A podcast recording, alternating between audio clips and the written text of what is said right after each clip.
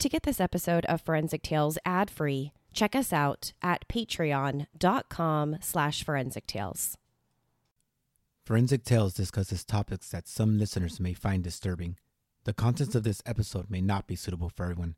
Listener discretion is advised. March 31st, 2006, Brian celebrated another round of intense medical school finals. Another huge step closer to achieving his dreams. On the horizon, spring break with the love of his life. He and his friends drank the night away on that fateful April Fool's Eve. The celebratory night ended quietly. But the following morning, April Fool's 2006, Brian vanished. Can someone disappear without a trace?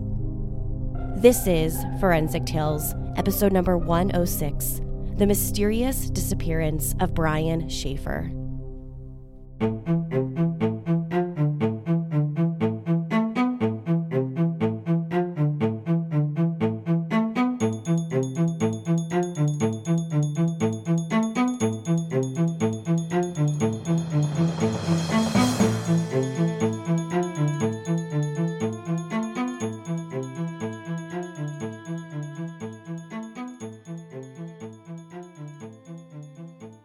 Welcome to Forensic Tales. I'm your host, Courtney Fretwell Areola. Forensic Tales is a weekly true crime podcast covering real, spine tingling stories with a forensic science twist.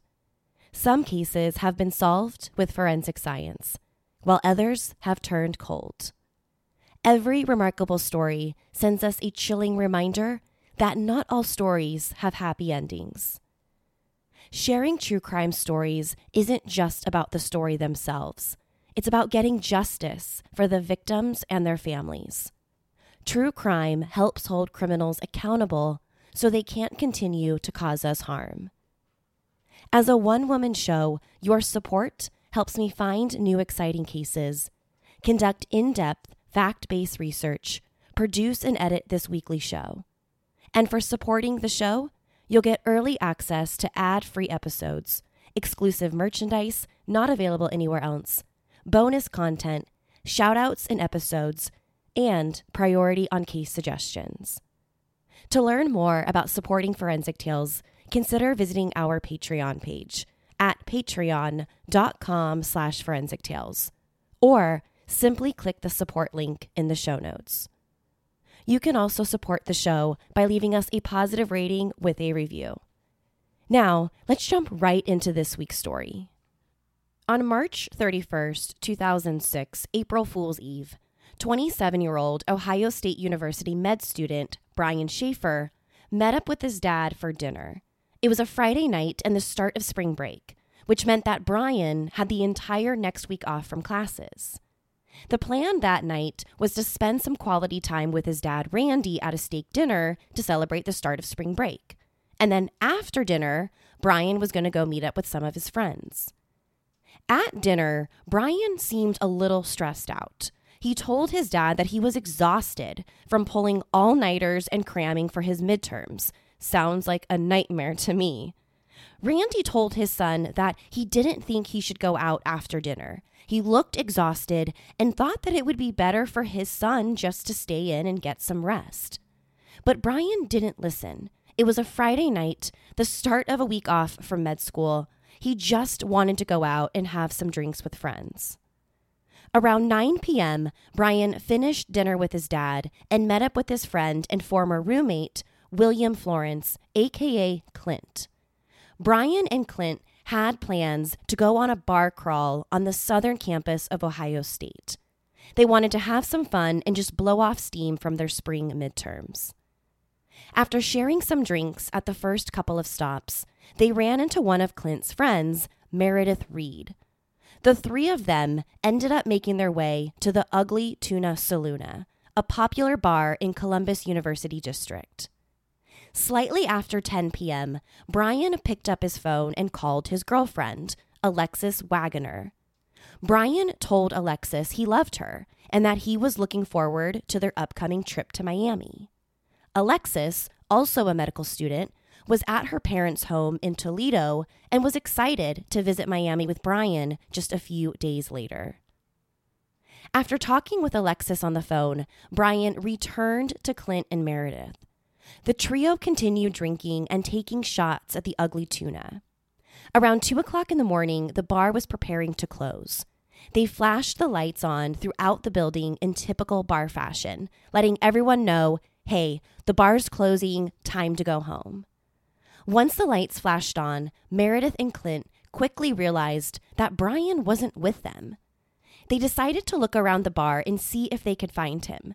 Maybe he's in the restroom, or perhaps he's somewhere else talking with someone that he met up with. But after checking the men's restroom and looking for him everywhere, they can't find him. Thinking that maybe Brian decided to leave on his own, they also went home. The following day, Brian's girlfriend Alexis woke up excited about their upcoming trip to Miami. She tried calling Brian to confirm a few details about the trip, but he didn't answer. It wasn't like him not to answer his phone, so she called again, and still no answer. Alexis thought that Brian probably had a little too much to drink at the bars and that he was probably just sleeping off a nasty hangover.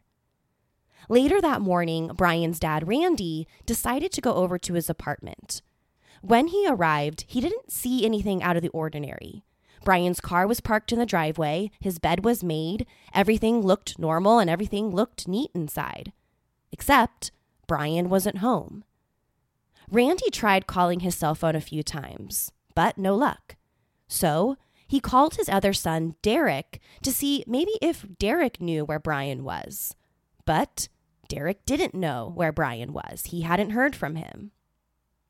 Throughout the rest of the weekend, no one heard from Brian. He wasn't answering his phone, and no one was at his apartment.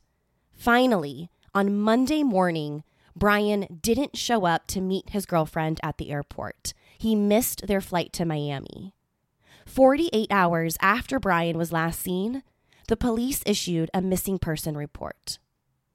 Brian Shaffer grew up in a small suburb just outside of Columbus, Ohio. His parents, Randy and Renee Shaffer, raised Brian and his younger brother Derek in just your all typical American household. From an early age, they could tell Brian had a bright future ahead of him. After graduating high school in 1997, Brian was accepted to Ohio State University, where he received his bachelor's degree in microbiology. After graduation, he stuck around Ohio State and was accepted into their med school program. Although Brian wanted to become a doctor, he always told his friends that his real ambition in life was to be a rock star. During his time in med school at Ohio State, he met his girlfriend and fellow med student, Alexis. Right from the get go, Brian and Alexis just hit it off. They were both really easygoing, they shared mutual interest, and together they just made a really great couple. Both families believed that Brian was planning to propose to Alexis on that upcoming Miami trip during spring break, the trip that Brian never made. A few weeks before Brian's disappearance, his mom, Renee, passed away from a rare form of bone cancer in March of 2006. Renee's death was crushing. He was super close to his mom. Her tragic loss occurred during the middle of his second year of med school. Renee, who worked as a nurse, was Brian's inspiration. He wanted to follow in her footsteps. He wanted to become a doctor. On the outside, Brian kept his guard up around his friends. Even though he appeared to be handling his mom's death okay, on the inside, he was hurting. As soon as Columbus police filed a missing person report on Brian, an all hands on deck search began. In the beginning, up to 50 police officers were assigned to help search. They knew this was entirely out of character for someone like Brian so the need to find him quickly intensified. Everyone began stapling missing person posters all around town. The police spoke with everyone who was at the Ugly Tuna Saloona that night. Investigators brought in cadaver dogs to try and pick up any body scent in the area. But nothing seemed to turn up. Brian was nowhere to be found. Detectives got their hands on the surveillance footage from cameras in and around the Ugly Tuna bar. When they combed through the tapes, they got their first big break in the case. At 1:15 a.m., the bar's surveillance cameras captured Brian and his friends Clint and Meredith going up an escalator to the bar's second-story main entrance. In the video, you can see all three of them walking together, and it's clear that Brian is still at the bar at 1:15 a.m. A little over 30 minutes later, Another camera captured Brian at 1:55 a.m. just outside of the bar. In the video, you can see Brian, and it looks like he's chatting with two females. A few minutes later, you see him simply walk off camera back in the direction of the bar's entrance. Even though the camera doesn't capture it, it does look like Brian was headed back inside of the bar. Now, this was the last time he was ever seen.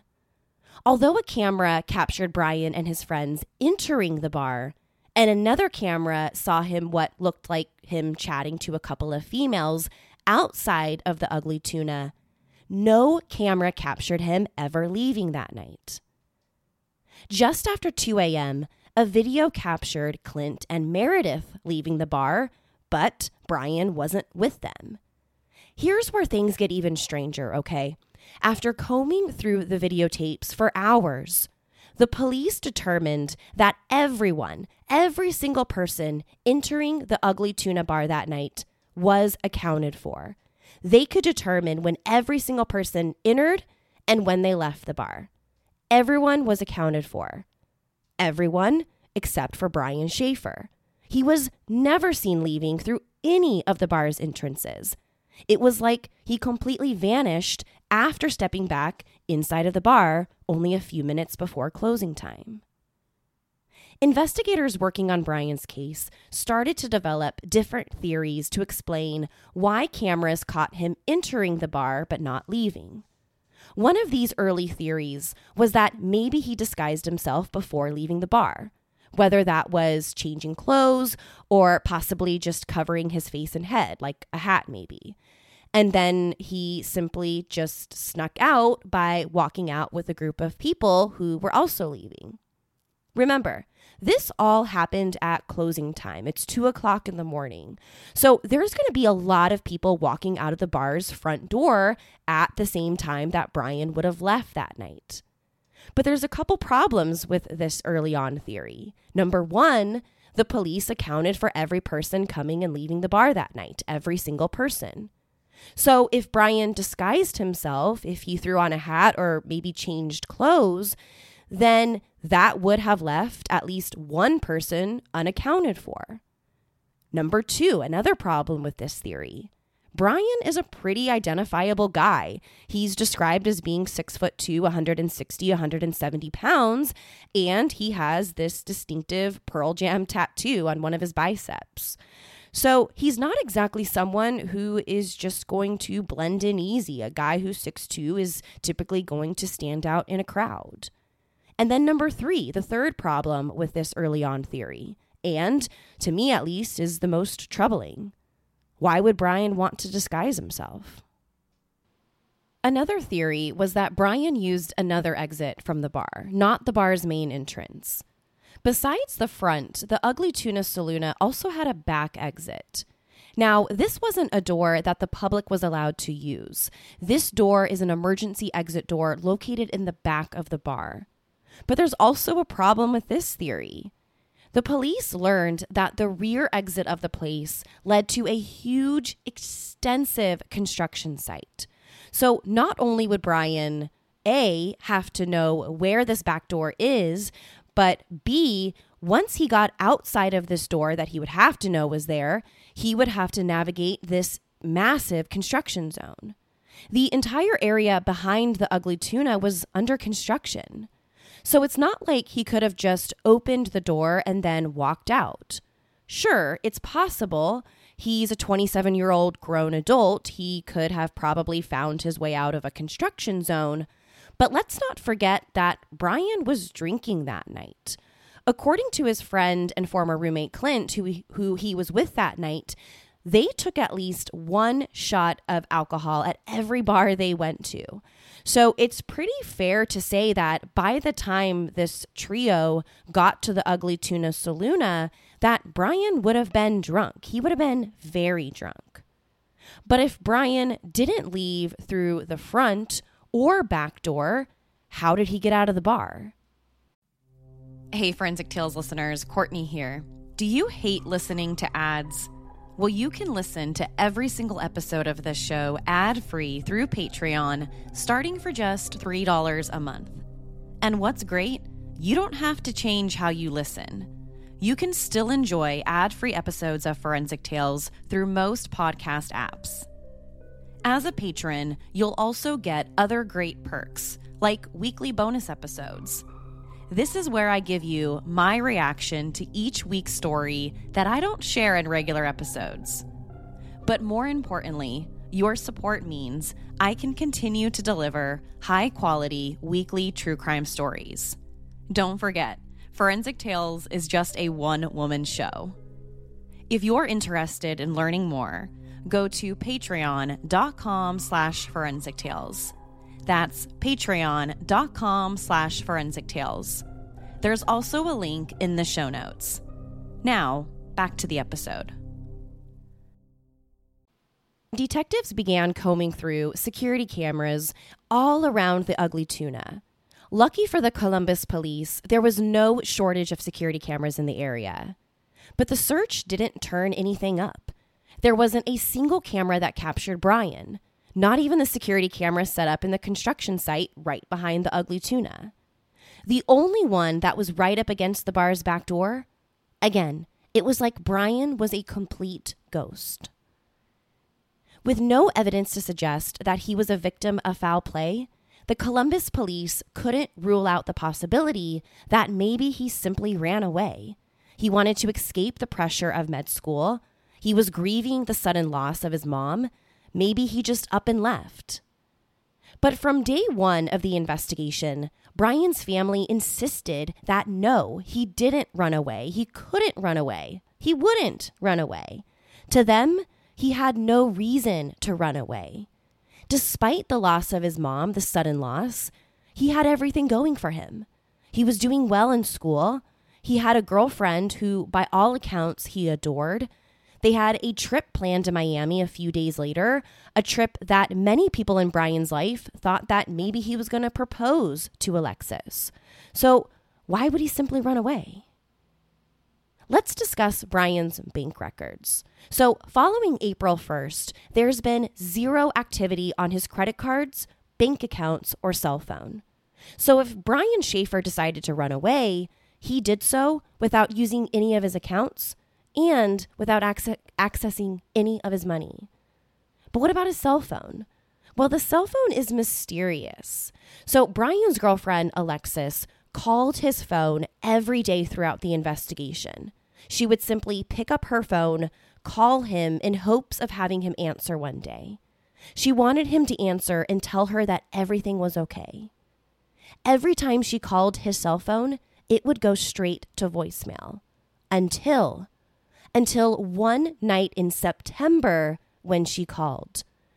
At this particular time in September, instead of going straight to voicemail, it rang three times before going to his voicemail. Now, later on, Brian's cell phone company said that there may have been a computer glitch in their system, which could explain why the phone rang three times. There's no evidence to suggest that anyone ever turned the cell phone back on. But then there's the cell phone GPS. Even though Brian's cell phone was not GPS enabled, the police couldn't determine its location.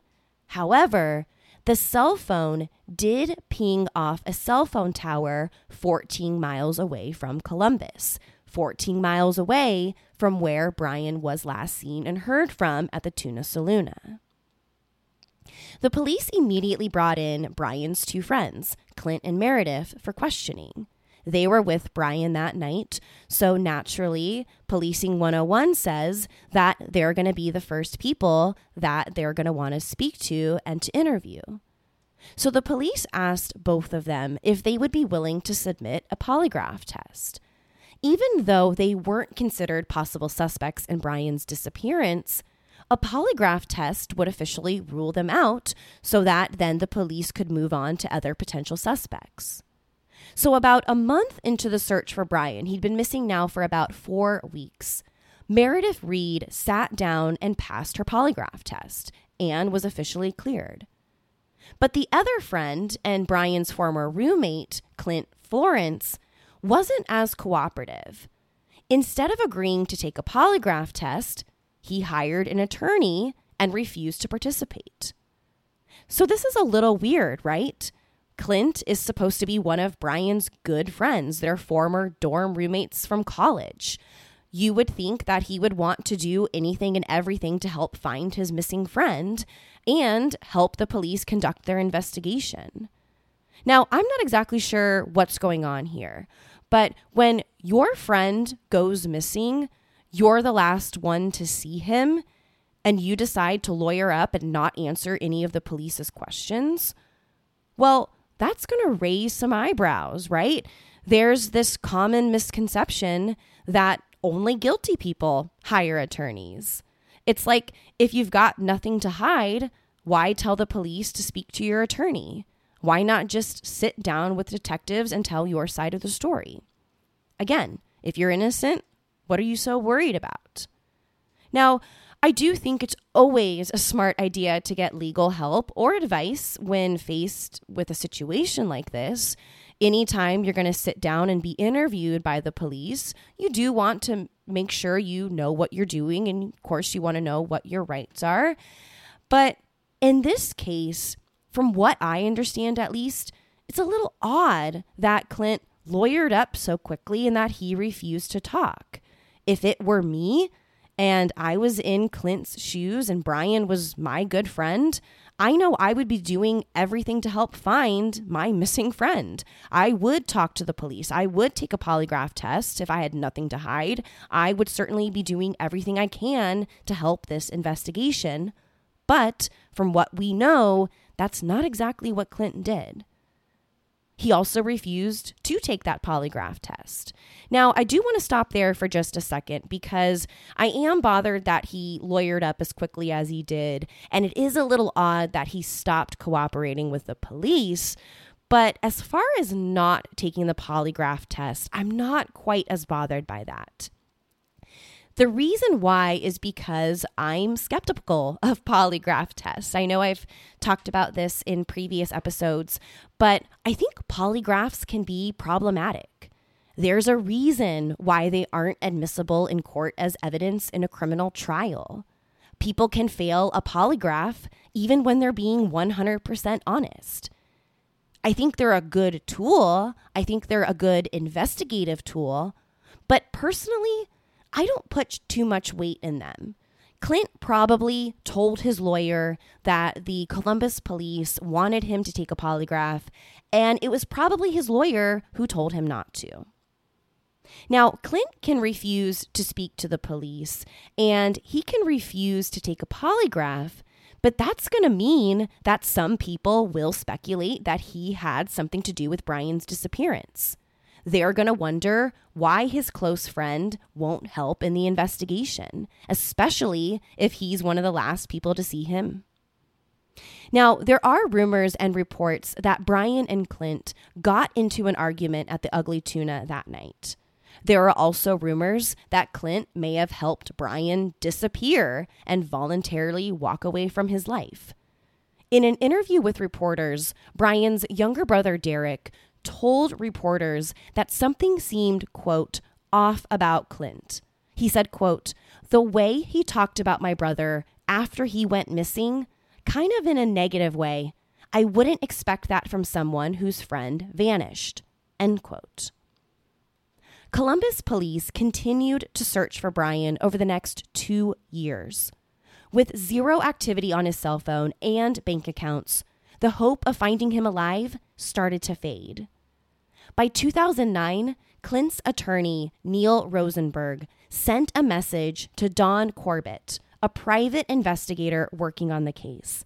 In the email, Neil Rosenberg, again, this is Clint's private attorney, Neil Rosenberg seemed to suggest that he and his client Clint believed that Brian was still alive, even two years later. In his email, which is dated September 22nd, 2008, Clint's attorney wrote, quote, If Brian is alive, which is what I'm led to believe after speaking with the detective involved, then it is Brian and not Clint who is causing his family pain and hardship. Brian should come forward and end this. End quote. Wow. Okay, let's unpack that statement. This attorney claims to have information from detectives working on the case that Brian is still alive in 2009, two years later. Or, again, still alive. So, which detective allegedly gave him this information? Who told this private attorney, Neil Rosenberg, that they believe and that the police are operating under the assumption that Brian Shaffer is A OK? Well, the Columbus police have never said that they ever told Neil Rosenberg that they think that Brian is still alive. And according to Don Corbett, the private investigator who was hired to help the Shaffer family, he looked into this. He spoke with every single detective who has ever worked Brian Shaffer's case, and he couldn't find one detective who ever said that they spoke to Neil Rosenberg telling him that they believe Brian is alive. Now, Neil Rosenberg, this private attorney, declined to discuss the email or his claims about Brian being alive in any interview since then with reporters. Over the years, Brian's father, Randy, searched for his son. He never gave up hope that he would find him alive. In a sad, sad twist of fate, Randy was killed before discovering what happened to his son. He searched for answers until his sudden death in September of 2008. Two years after Brian's disappearance, Randy was found dead outside of his Baltimore home after a tree fell and fatally struck him during a heavy windstorm. Neighbors found his body the following day, and he was pronounced dead. The Shaffer family set up a condolence book online following Randy's death. It was meant to be a platform where people who knew and loved Randy could come online and sign a digital book. Well, instead of attracting family and friends, it also attracted internet trolls. One of the book's signatures read, To Dad, Love Brian, in parentheses, U.S. Virgin Islands. When the news first broke about this post, everyone wondered is that the real Brian Shaffer? Did he just find out about his dad's sudden death and then decide that it was time to reach out? Not exactly. Because after looking into the post and the IP address, the police discovered that someone had created the post on a computer in Franklin County. It turned out to be just some sick internet troll pretending to be Brian. After Randy's death, the Columbus Police Department continued to receive tips in the case, but none of the information led to any significant break in the investigation. Since it had been over two years with zero activity on Brian's cell phone and bank accounts, it seemed more likely that foul play was involved. Brian didn't simply walk away from his life. Unfortunately, sometime after leaving the ugly tuna, something bad happened. But who would want to harm Brian? One theory swirling around the internet is that he was a victim of a serial killer. Internet sleuths and true crime bloggers began speculating if Brian had become a victim of the smiley face killer a serial killer whose MO was to murder intoxicated young men by drowning them, and then spray paint a smiley face somewhere near the victim's body. Now, we know that 27 year old Brian Shaffer was drunk that night, the smiley killer's prime target. But there are a couple problems with this theory. One, we aren't sure the smiley face killer even exists. We don't know if there's one person or a few copycat type killers. Number two, the 40 or so victims possibly linked to the smiley face killer aren't confirmed, meaning we know about 40 cases, but law enforcement can't say beyond a reasonable doubt if all of them are smiley face victims.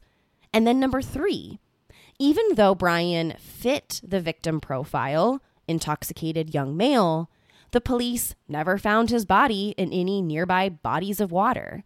They never found his signature, the spray painted smiley face, anywhere.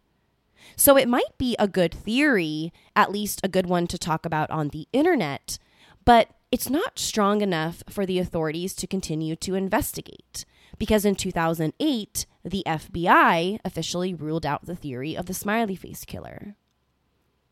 In 2014, this is now eight years into the investigation, Columbus police announced that they still received at least two tips per month about Brian's whereabouts. Most of the tips come in through the Crime Stoppers hotline. So, although none of the tips have led anywhere, it is promising to know that tips are continuing to come in even after all of these years. The most significant tip to come in was in 2019, 13 years later. The tip was about a possible sighting of Brian in Mexico. So, an image of a homeless man living in Tijuana who resembled Brian began circulating on the internet. This was the first break in years, and it looked promising. The guy was around Brian's height, around his age, and around his weight. And to be honest, the guy looks like him. Even though it was hard to tell because it had been over 13 years and the man was homeless, but it was enough for law enforcement to send the image of the man over to the FBI. When the FBI received the image, they conducted what is known as a facial recognition analysis. While the FBI tested it, everyone was on pins and needles waiting to find out is this Brian Shaffer? And it kept the hope alive that maybe he did run away and maybe he is still alive. He somehow got out of the club without detection and he's now living in Mexico. But unfortunately, when the FBI's facial recognition test came back, it wasn't the result we all hoped for. The homeless man living in Tijuana, Mexico, may have looked like him, but it wasn't Brian. The latest update in the case came in March of 2021. In March of last year, the Ohio Attorney General's Bureau of Criminal Investigation and the Columbus Division of Police released an age progression photo of Brian, and they openly pleaded with the public for its help. Forensic sketch artists have been recreating age progressions for years, whether they're hand drawn or created on a computer. I think the first time many of us saw these age progressions in forensics was while watching the popular television show America's Most Wanted. We all know the show. Each week, new fugitives were presented in hopes that someone would recognize the suspect and then turn them over to the police. In 2008, the show captured its 1000th featured criminal through the use of a forensic sketch artist and age progressions. Since then, age progressions have been used for much more than just identifying fugitives. It's also been used in cases of missing person investigations. We see it a lot when children go missing, and it's been 10, 15, or 20 years. And then a forensic sketch artist creates an age progression to try and figure out what that missing child would look like in their teenage years or even in their adult years. A forensic artist performed the same thing in the case of Brian Shaffer. Based on how he looked at 27 years old when he went missing, he created an image of what he might look like all of these years later, now in his early 40s. Age progression is different from composite sketches or facial recognition, which forensic artists also can do the forensic artist already knows what the person looks like, or at least what they used to look like. They have photographs of the person. But The art of age progression isn't a hard science like DNA or fingerprints. It can be very difficult to get right. Forensic artists need to understand the human face structure to create an age progression. They need to know how human faces grow, how they develop and change over the years, and also how they stay the same at the same time. They might also look at an individual's lifestyle to try and predict their age or how they would look at a certain age. For example, do they take care of themselves? Do they work out? Do they not? What are their genetics? What do their family members look like at a certain age? But because this isn't a hard science like DNA and fingerprints, it's not perfect. It's not exact. The age progression image a forensic artist comes up with is only a guess of what the person might look like. Sometimes they're spot on and lead to the capture or discovery of a wanted person, but sometimes they do absolutely nothing for the investigation. And in a worst case scenario, sometimes an age progression image that is not correct and is not accurate may actually lead investigators down the wrong path. Now, the goal behind Brian Shaffer's age progression is to help locate him if, in fact, he's still alive. Just like with a fugitive, what we saw back in America's Most Wanted, we want people to look at this image. And if they think they recognize it, then we want them to call into the police. They can see this image of Brian of what he might look like now in his early 40s and call it into the police. Until Brian's remains are found, the work of a forensic sketch artist is our biggest hope at solving this case. Or if there's someone out there who knows something. I'll be posting this age progression photo to our website, forensictales.com. So take a moment after this episode and go check it out for yourself. It'll just take a few minutes, and the family would greatly appreciate any tips. So if you look at this photo, you think you have seen Brian Shaffer or you think you have seen someone who looks like him, the more eyes we have looking for Brian Shaffer, the more his family has a chance at some bit of closure.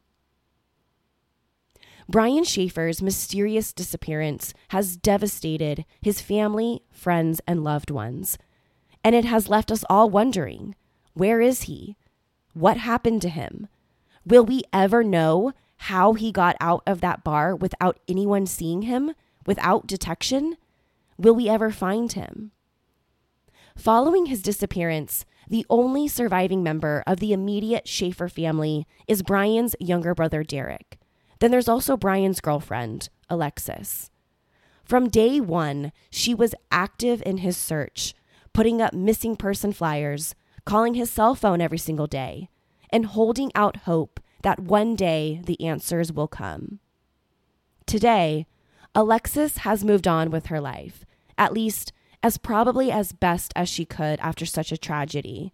She's married, but still hopeful. Brian's father's website is still active and receives tips sparingly. When this episode airs, Brian has been missing for over 15 years. If alive, he would now be in his 40s. The FBI has assigned Brian's case to the homicide, missing persons, and the crime analysis units. At the time of his disappearance, he was 6'2, 165 pounds. He had brown hair and hazel eyes. He had a pearl jam tattoo on his upper right arm. Anyone with information about Brian Shaffer's disappearance is asked to contact the Central Ohio Crime Stoppers Unit at 614 645 8477 they are offering a $100,000 reward for any credible information in the case. If you have information and you wish to remain anonymous, you can. Any information disclosed to the Central Ohio Crime Stoppers Unit can remain anonymous if requested. Please, if you have any information or think you might know where Brian is or what happened to him, or you think you may have seen him, call the police. You can also contact Detective Andre Edwards of the Columbus Police Department at 614 645 4624 or contact the FBI at 1 800 634 4097. If Brian Shaffer is still alive, we can bring him home. And if he isn't, we can help bring a small amount of relief and justice to the Shaffers' only surviving family member, Brian's younger brother, Derek. To share your thoughts on the mysterious disappearance of Brian Shaffer, be sure to follow the show on Instagram and Facebook at Forensic Tales. Do you think a forensic sketch will help locate him if he's still alive?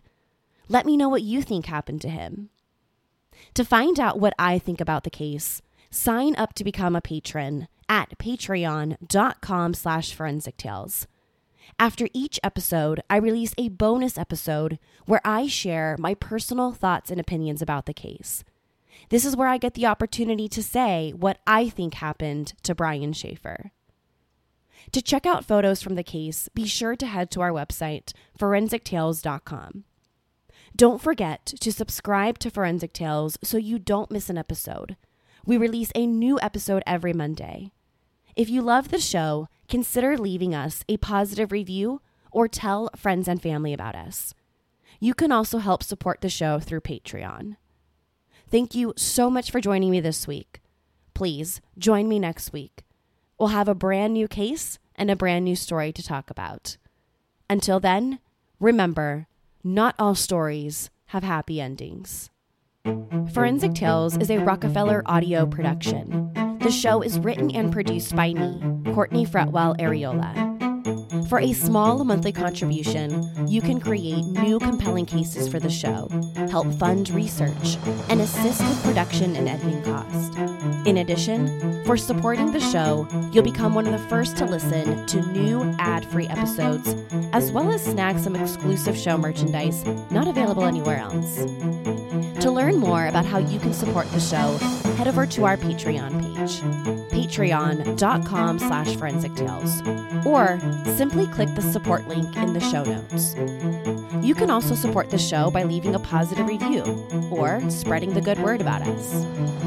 Forensic Tales is a podcast made possible by our Patreon producers Tony A, Nicole L, William R, David B, Sammy, Paula G, Selena C, Nicole G, Christine B, and Christina M. If you'd like to become a producer of the show, head over to our Patreon page or send me an email at Courtney at forensictales.com to find out how you can become involved. For a complete list of sources used in this episode, please visit forensictales.com. Thank you so much for listening. Your support of the show means the world to me. I'll see you next week. Until then, remember, not all stories have happy endings.